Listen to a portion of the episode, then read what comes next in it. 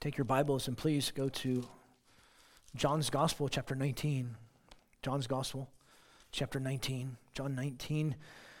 If you're visiting with us or you left your Bible at home and or your device, um, pull out that black Bible in the chair in front of you and go to the back, find page 88.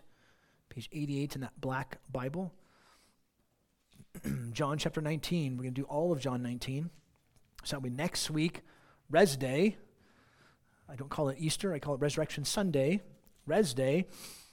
Uh, we celebrate the resurrection of Jesus. We'll look at chap- John chapter 20, verse 1 through 10. That'll be fun. Right in flow of our uh, going through uh, John's gospel. Today, John 19, a lot for us to digest. So we'll jump in with both feet, with guns blazing. So let's go. Uh, John chapter 19, starting in verse 1. Therefore, then Pilate took Jesus and scourged him.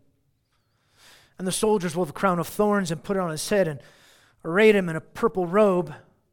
And coming up to him, they said, Hail, King of the Jews, and gave him blows. And Pilate came out again and said to them, Look, I'm bringing him out to you that you may know that I find no guilt in him. Therefore, Jesus came out wearing the crown of thorns and the purple robe. And he said to them, Behold the man. Therefore, when the chief priests and the officers saw him, they cried out, Crucify, crucify. Pilate said to them, Take him yourselves and crucify him. I find no guilt in him. The Jews answered him, We have a law, and by that law he ought to die because he makes himself the Son of God. Therefore, when Pilate heard this word, he was very afraid, and he entered into the praetorium again and said to Jesus, Where are you from? But Jesus gave him no answer. Therefore, Pilate said to him, You do not speak to me.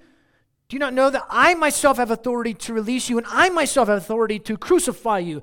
Jesus answered, You would have no authority over me unless it had been given to you from above. For this reason, the one who delivered me to you has greater sin. For this reason, Pilate sought to release him, but the Jews cried out, saying, If you release this man, you're no friend of Caesar. All those who makes himself a king opposes Caesar.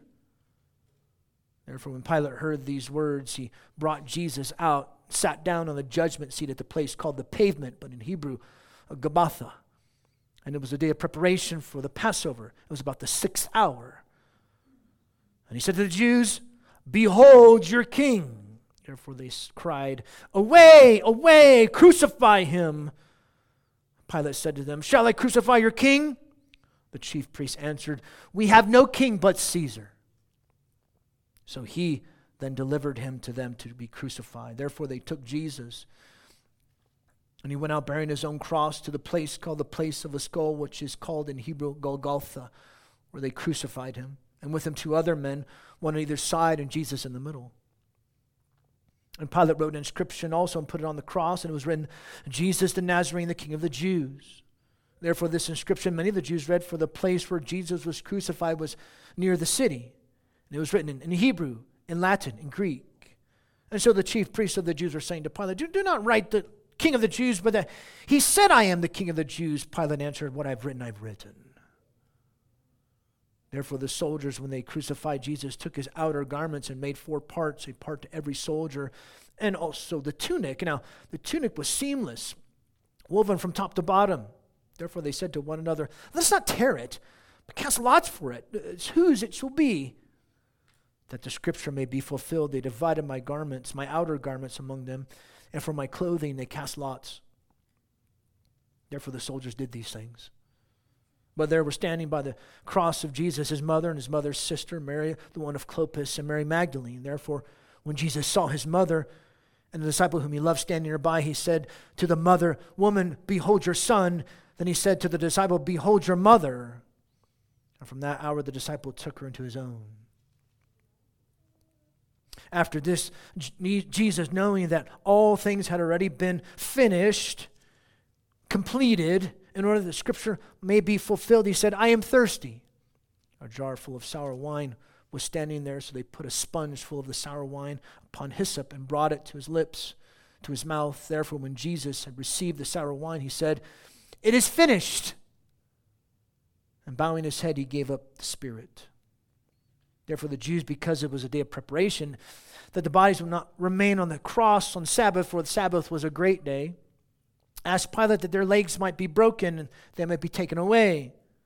Therefore, the soldiers came and broke the legs of the first man and of the other man who was crucified with him. But coming to Jesus, seeing that he was already dead, they did not break his legs, but one of the soldiers pierced his side with a spear. And immediately there came out blood and water. And the one who's seen testifies. And his witness is true.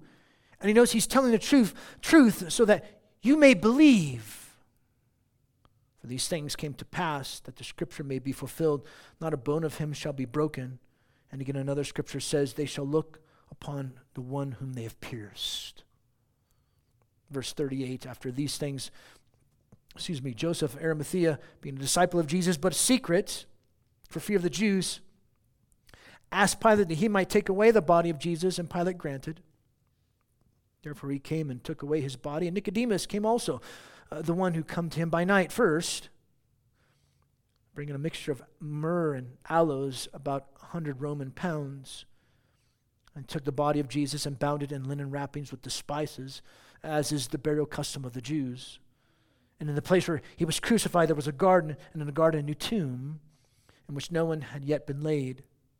Therefore, because of the Jewish day of preparation uh, for the tomb was nearby, there they laid Jesus.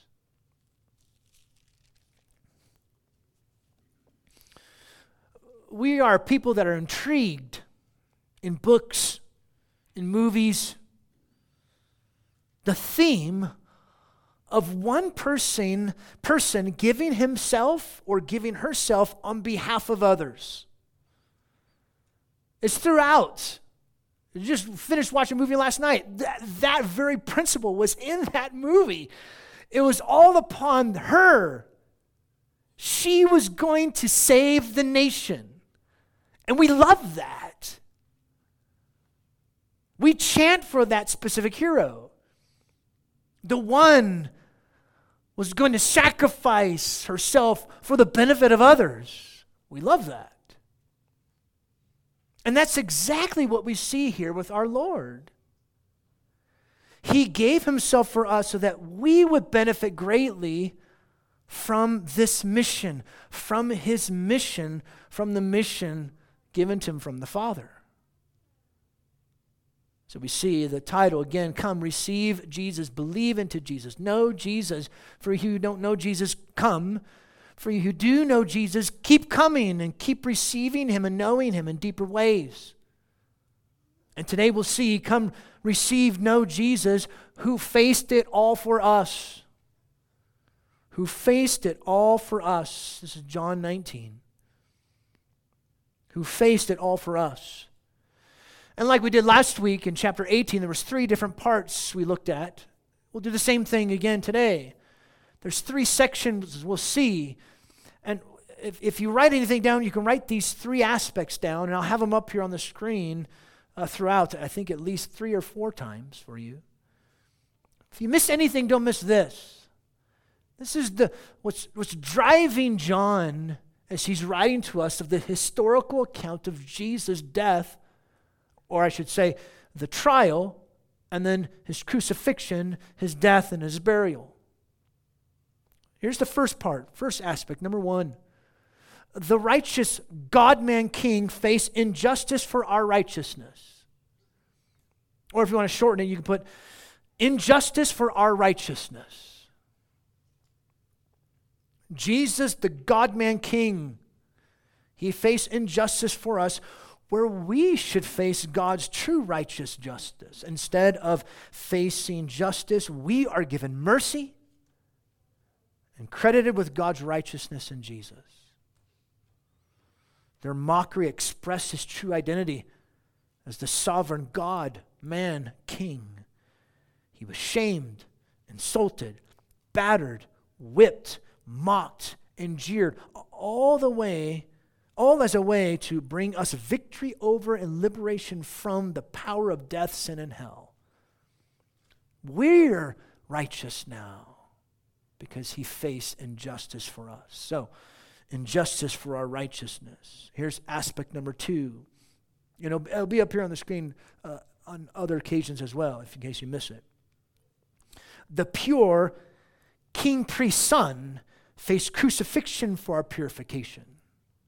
Or if you want to shorten it, crucifixion for our purification. Injustice for our righteousness, crucifixion for our purification. Jesus, the king priest son, sat on a wooden cross as his throne. And as the true high priest, he mediated for us and, and purified us on the cross, and he is the Father's unique son. The priest would stand in the gap between God and the people, and then he would be the one doing the sacrifices for the people. Here you see Jesus, he's not just the priest, but he's the priest sacrifice. He's going to be both, as we'll see unfold for us in this second aspect. So, injustice for our righteousness, crucifixion for purification. Here's the third aspect. And these words are important. The mission completing, scripture fulfilling Passover king face death and burial for our life and renewal death and burial for our life and renewal.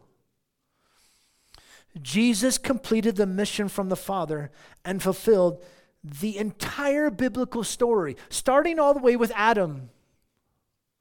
You'll see references two times to Genesis by John. He'll reference to you Genesis to, to get you thinking that Jesus he fulfills Scripture, and this mission is the fulfillment of Scripture, starting with Adam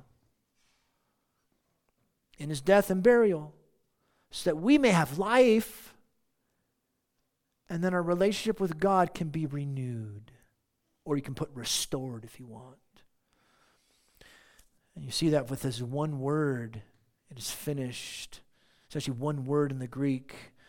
With one word, sin is paid uh, death and Satan are defeated. Life is given. Creation has hope. God's love is manifested. His mission is the climax of the entire biblical story, as one writer puts it. He finished it.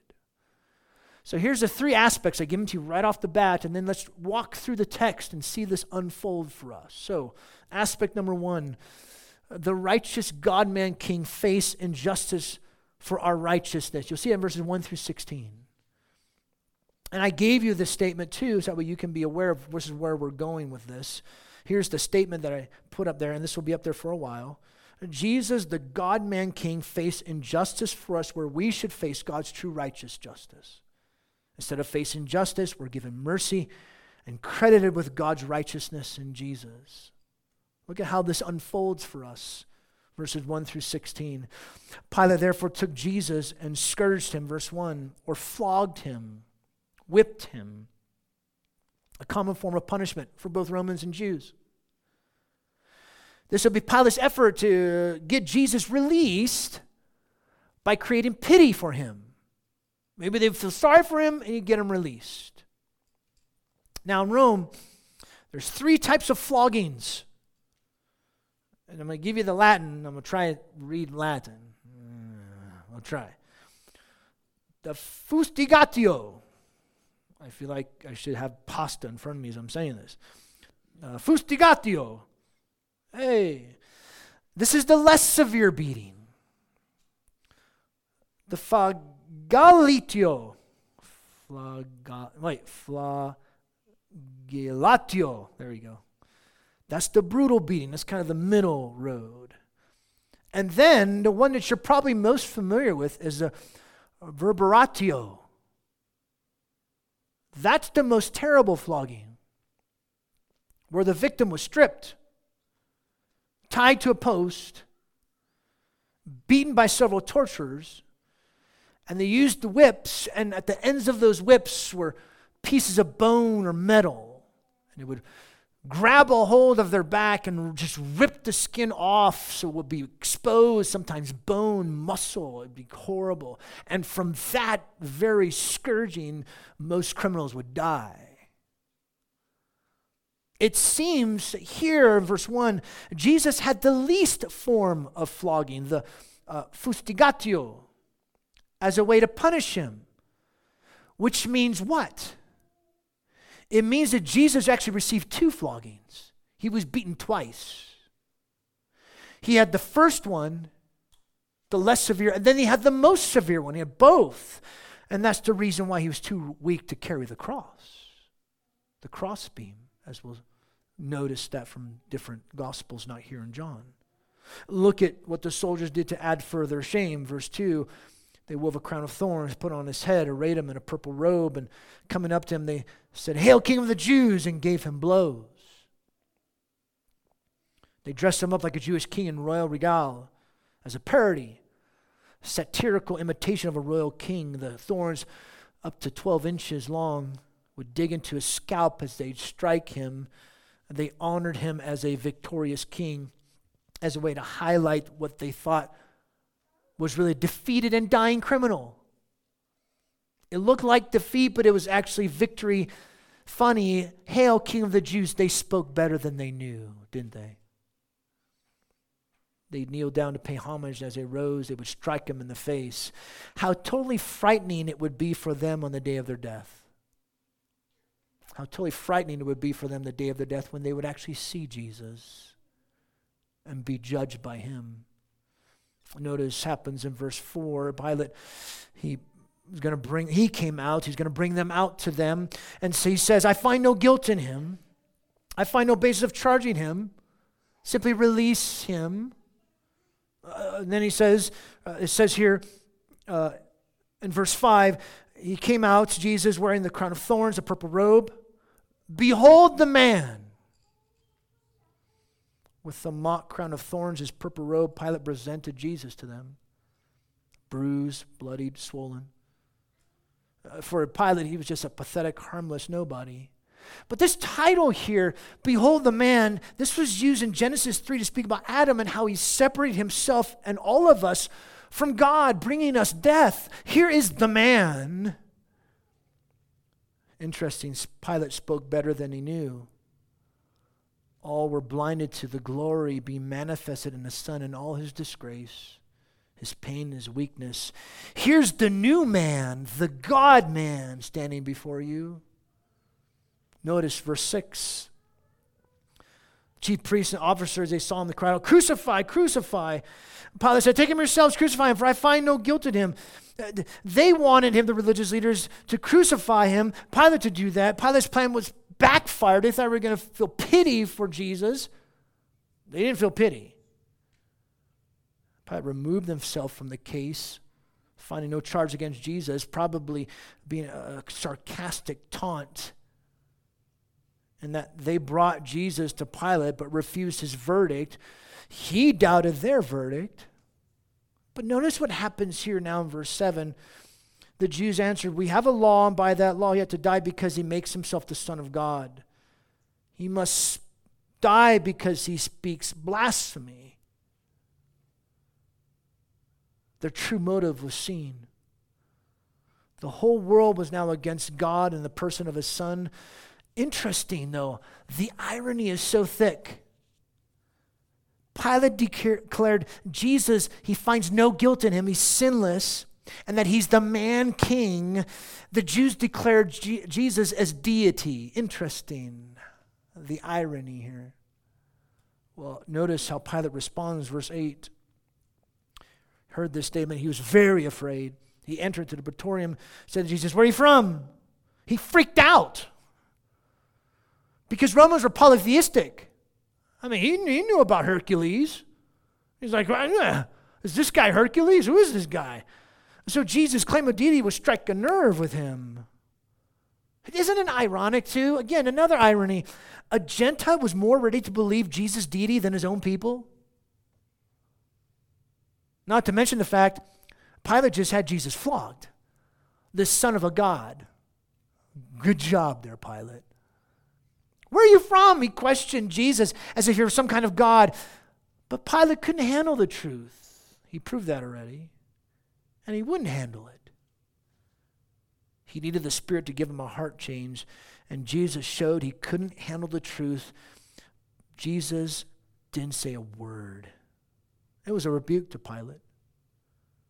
It's like Jesus was saying this I tried to talk to you before, but you ignored me. Why are you so willing now, pal? Pilate was more interested in political tactics instead of truth and justice, righteousness, righteous verdicts. He was patronizing Jesus. And look at what, look at what Pilate says here. You do not speak to me?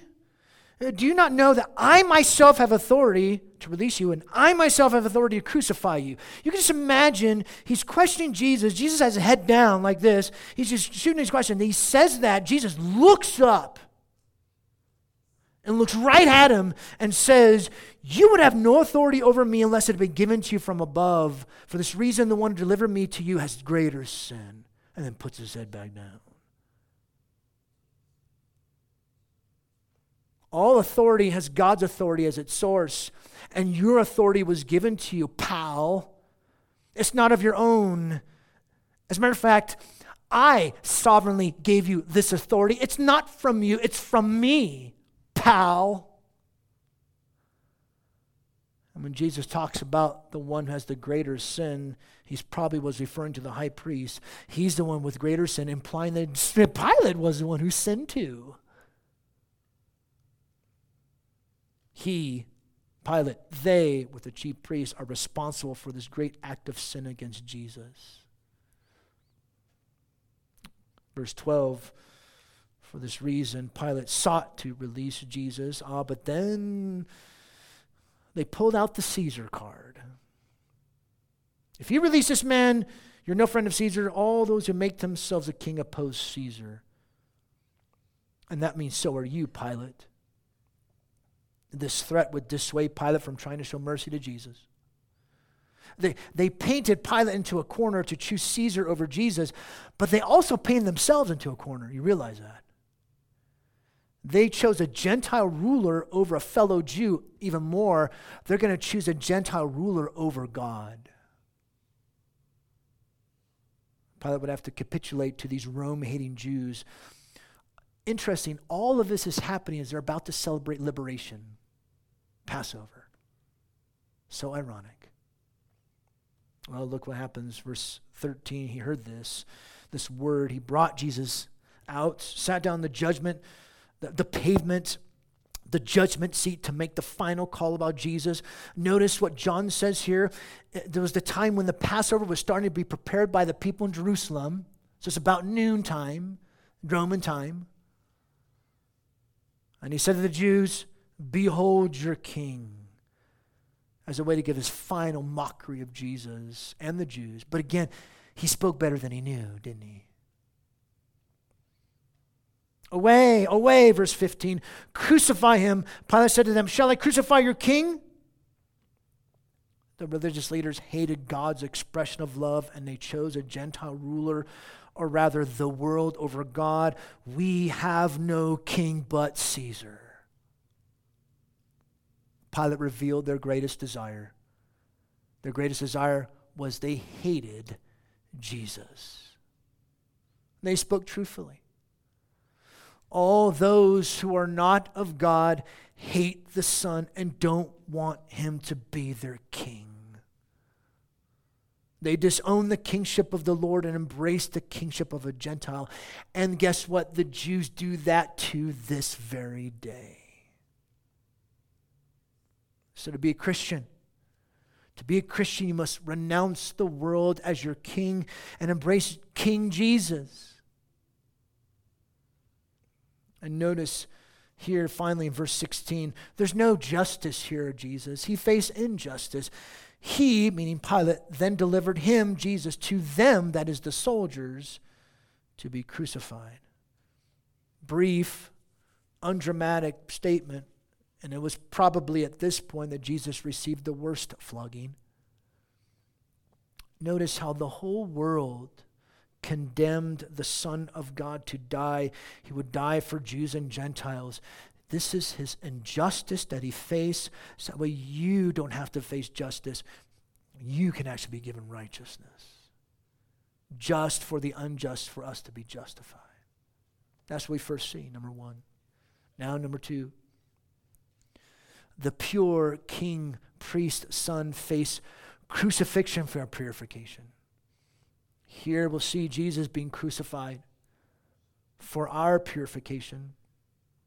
And here's the longer statement I said I put up there for you in each of these three categories. Jesus, the king, priest, son of God, sat on a wooden cross as his throne. As the true priest, the true high priest, he mediated for us and purified us while on the cross, and he is the Father's unique Son. That's what you see in this, in verses 17 through 27. Starting in verse 17, notice. Therefore, they took Jesus, and he went out bearing his own cross. He bore his own cross in obedience to the Father. He was crucified like a common criminal. Common criminals would have to carry their own cross beams to the execution spot. That's all the information John gives us. But he tells us here to the place called the place of a skull, which is called in Hebrew Golgotha. That's the Aramaic phrase. But its name in Latin is what we're more familiar with Calvary, which means the place of a skull. There they crucified him. Notice, along with two other criminals, Jesus was in the middle as a way to show he'd be named with sinners, being the sacrifice for sinners. He's the sacrifice, it's Him. Let me say a few words about crucifixion. You're probably familiar with this. It's a brutal, shameful way to die. Romans were very good at some, some things, and they're very good at killing people, executing people. The person would be stripped of all dignity. Person be naked. They put them 10 feet high. And there wasn't this huge, like 15 feet, you know, you see in movies and stuff. It wasn't that high. It was like 10 feet. So not very high. Severe bodily distortions, like a loss of bodily control. Human excrement and waste would just come out. They could not hold it at all. Swollen body parts, prolonged suffering, to breathe, one had to push with their legs and pull with their arms to keep the chest cavity open. Horrible muscle spasms would hit the body. They would hang for hours, sometimes days. Death came eventually by asphyxiation. Notice what happens in verse 19. Uh, Pilate wrote an inscription, put it on the cross. It was written, Jesus the Nazarene, the King of the Jews. He wrote better than he knew because the king would have to hang on the cross for our sins to purify us.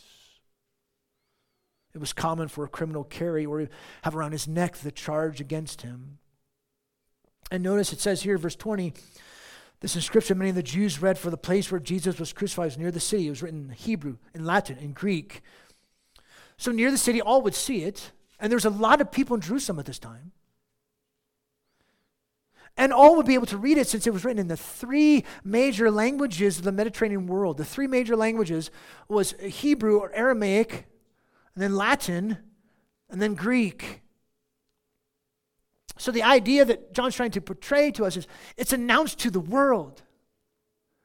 This is like an international thing. You might say, well, uh, China didn't know about that. And what about, you know, South America and stuff like that?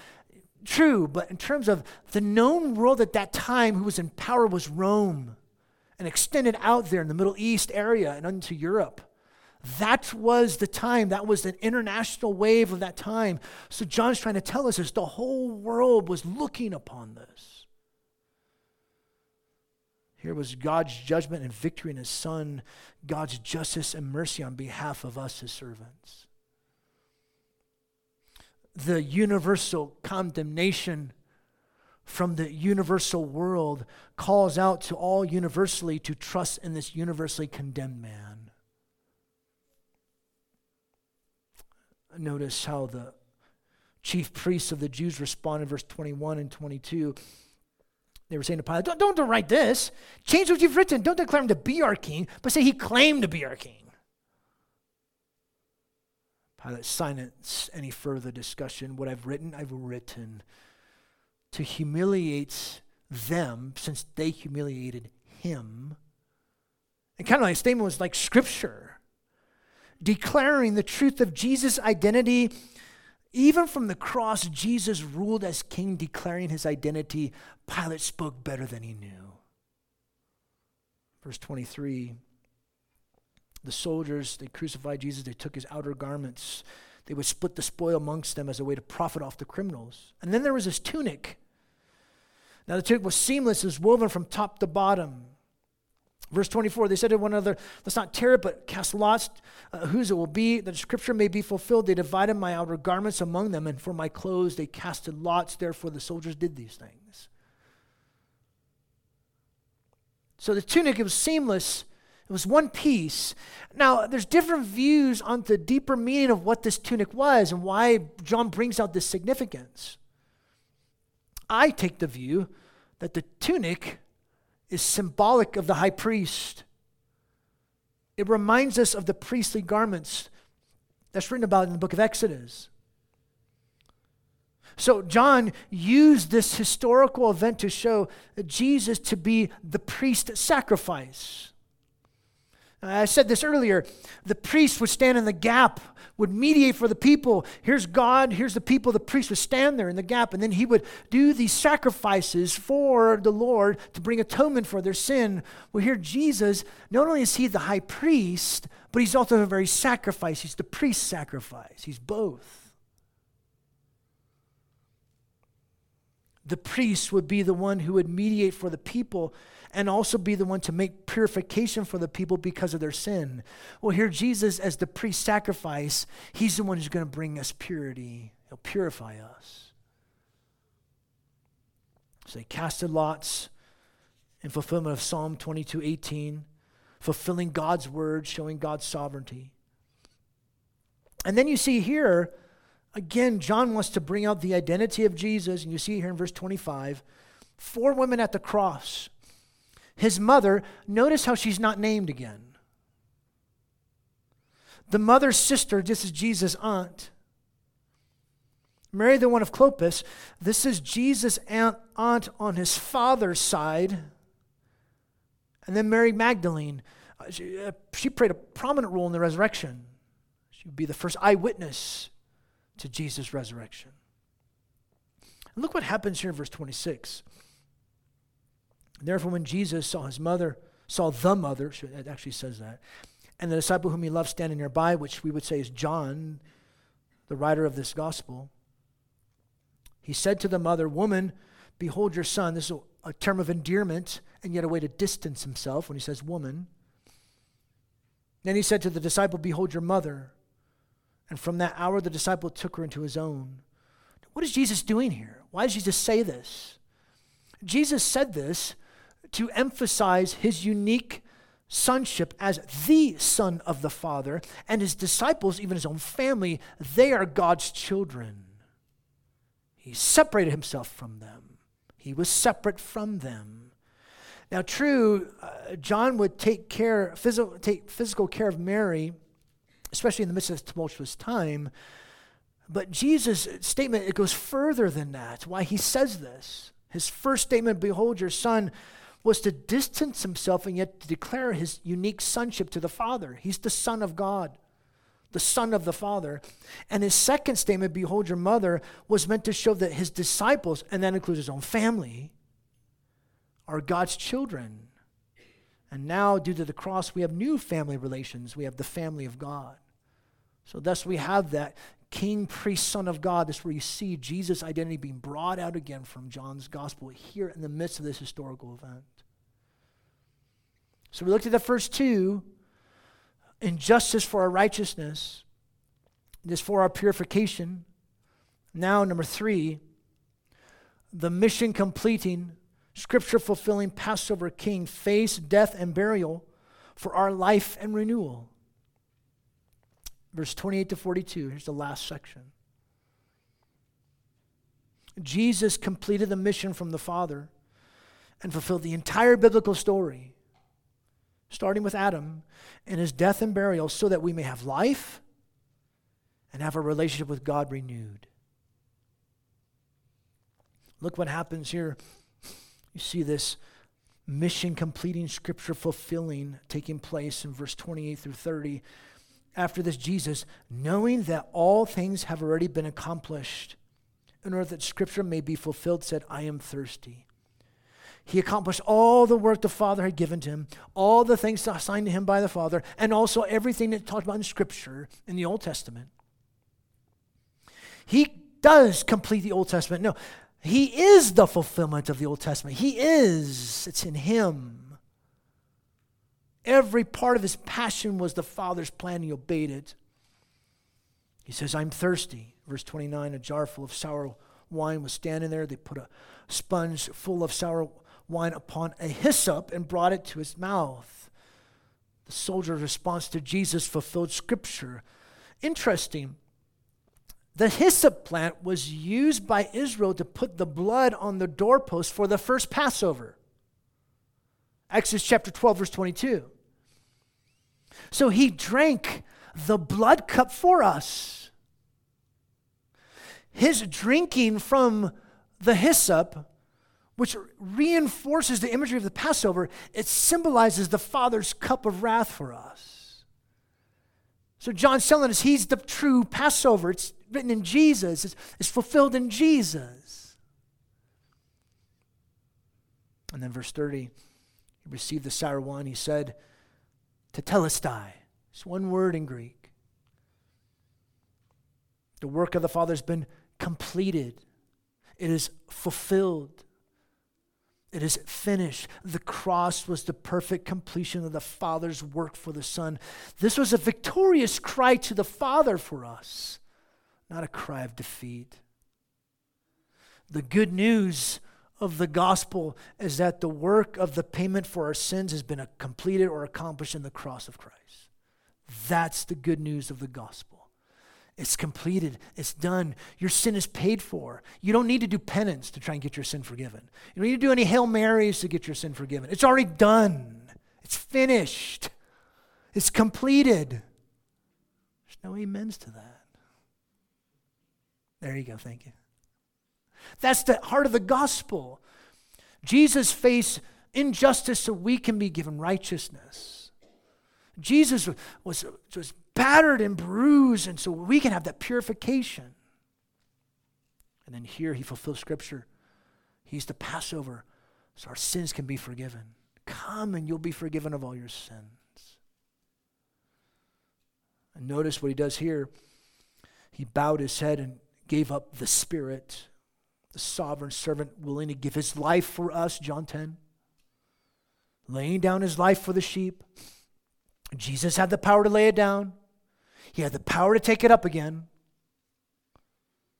And look what happens here in verse 31 through 32 of the Jewish day. They, the Jews, excuse me, they came because the day of preparation. The Sabbath, along with the Passover, would be celebrated at the same time. So it was an important Sabbath, a great Sabbath. But we don't want to be defiled. So they wanted the deaths of these three men to be hastened so they could celebrate Passover. Well, that's convenient they thought, interesting, they thought Jesus' corpse would defile them. But in all reality, it was his corpse that would save them. Isn't that so ironic? Why? Because he was the Passover. Uh, while they were preparing for Passover, we need these dead bodies down so that we can prepare for Passover.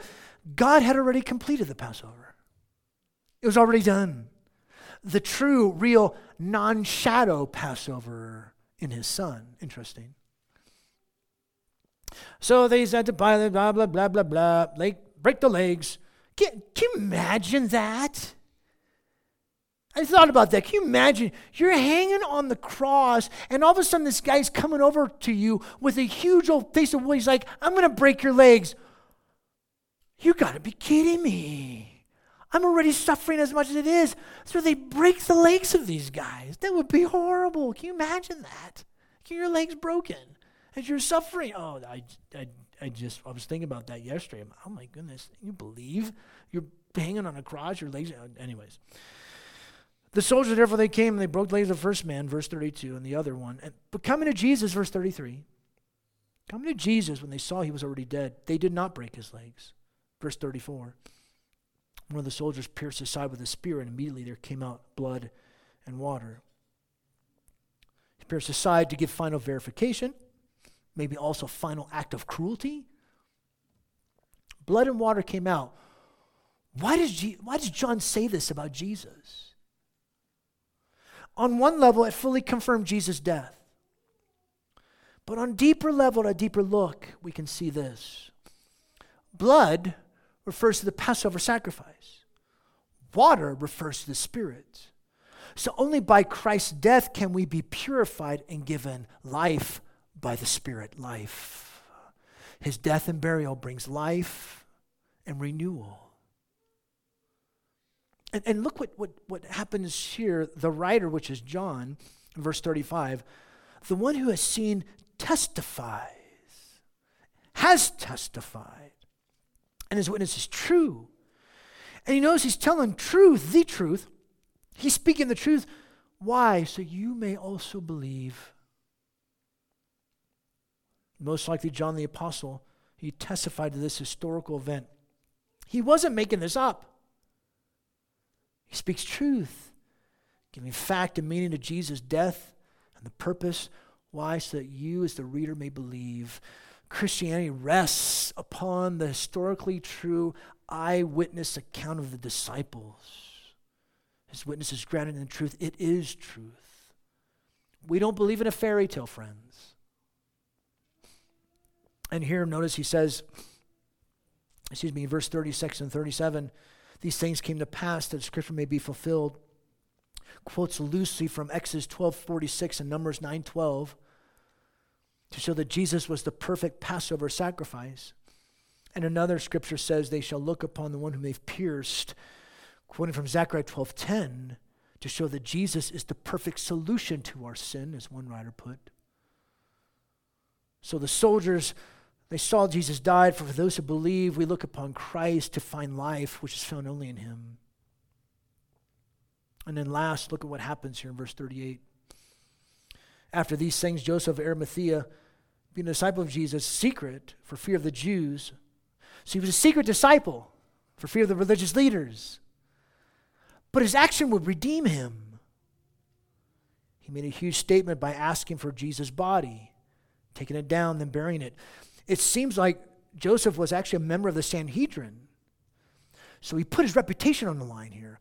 And guess what? So did the other guy. Look at what it says here in verse 39. And Nicodemus came also. Remember him? He came to him by night.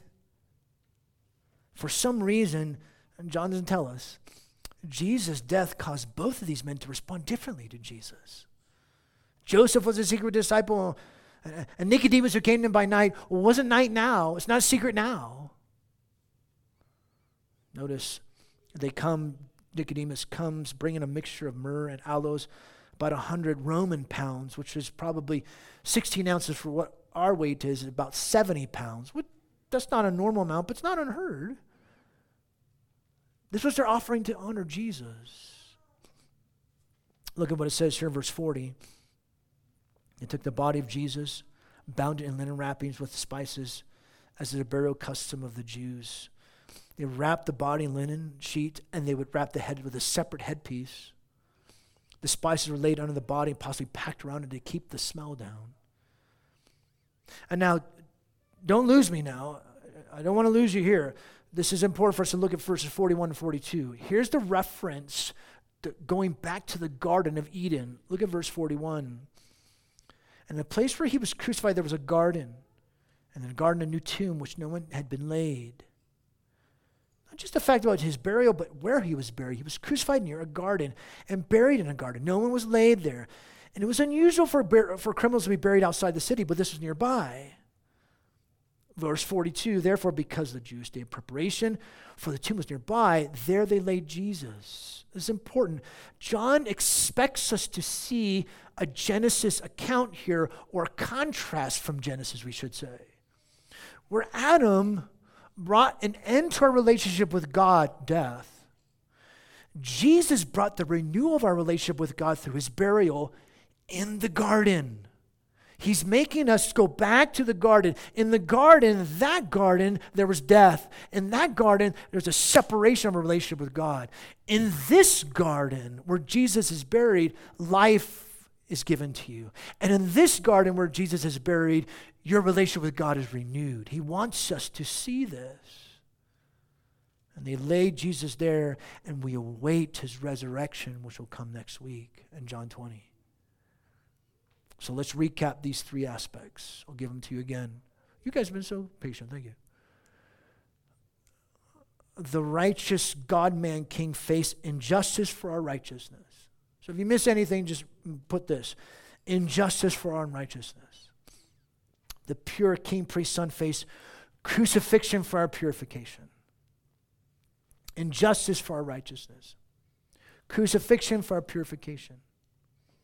And then last, the mission completing, scripture fulfilling, Passover king face death and burial for our life and renewal. Death and burial, life and renewal. See those? He faced it all for us. A lot to unpack. This is good. Let's ask the Lord to help us to impact our hearts by His word. Father, we are baffled by the death of our Lord we are moved. And yet we're so thankful. Jesus, you faced injustice for us. You were crucified for us. You fulfilled scripture. You were, you were killed and you were buried for us. So we can have righteousness. So we can be purified. So we can have life. So relationship with God the Father can be renewed. We're so grateful. May the truth of the gospel impact us.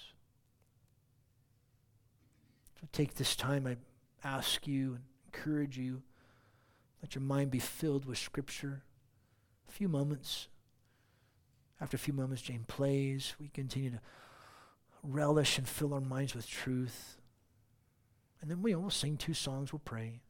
But take this time to fill your mind with Scripture between you and the Lord, to acknowledge and be amazed of this gospel truth. Please do that now.